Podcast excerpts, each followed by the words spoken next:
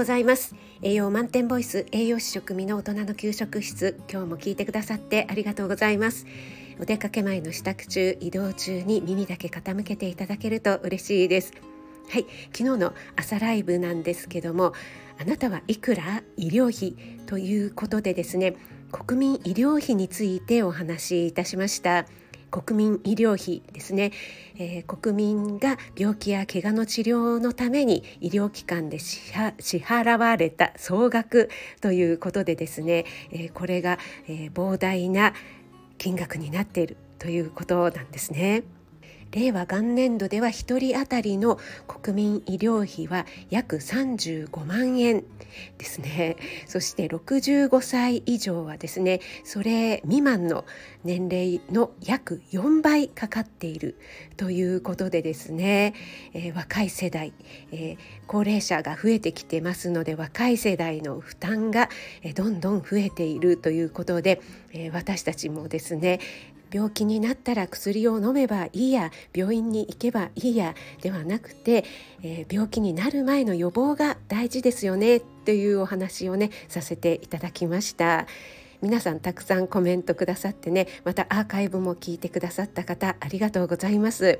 まだアーカイブ聞いてないよという方はですねよかったらぜひ聞いてみていただけると嬉しいです。今日はその補足の配信なんですがこのね新型コロナウイルスの感染拡大によって医療機関の受診を控えてるという動きがありますよね、えー、ちょっとしたことだったら病院に行かないようにしようっていうような動きということなんですけども厚労省が発表した2020年度の概算医療費ですねこれが前年度に比べて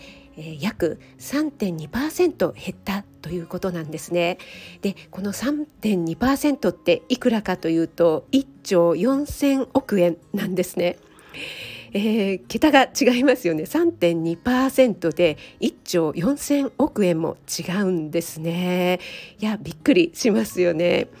この減少額というのが、えー、この額とね幅ともに1954年以来過去最大だったそうなんですね。1954年以来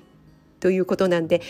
えー、随分前からどんどんどんどん上がり続けていて、えー、それ以来、えー、最大の減り幅だったということでね、えー、ちょっと驚いたんですけどもこれはですね本当に必要な受診への絞り込みなど医療のコストの効率化というののね、えー、考える余地が大きいよということを映し出しているということで、えー、これは日経新聞の記事なんですけどもこのような記事が書かれていました。これに関してはマスクをしたり日頃から感染対策をしたりですね今まで以上に手洗いうがいなどに気をつけた結果、えー、病気にね、かかる率が下がったということもあると思いますね。はい、それから学校なんかでね一斉休校なんかがあったのでこう接触する回数が減ったというのもあります。また高齢者の方などでなかなか病院に行きづらいということでですね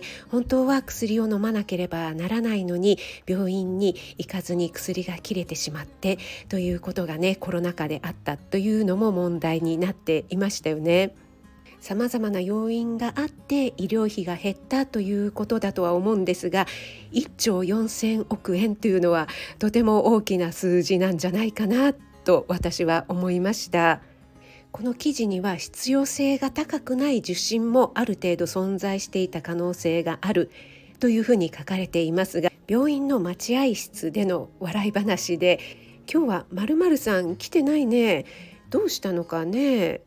どこか具合でも悪いのかね」というのがね あったというのを思い出しました。ではどんなことに気をつけたらいいの？ということでですね明日土曜日の朝ライブでは今からでも遅くない筋活ということで筋活は筋肉の活動の活ですね。健康寿命を伸ばす筋活ということでお話ししていきたいと思いますのでお時間合う方はぜひお越しいただけると嬉しいです朝6時10分ぐらいから始めています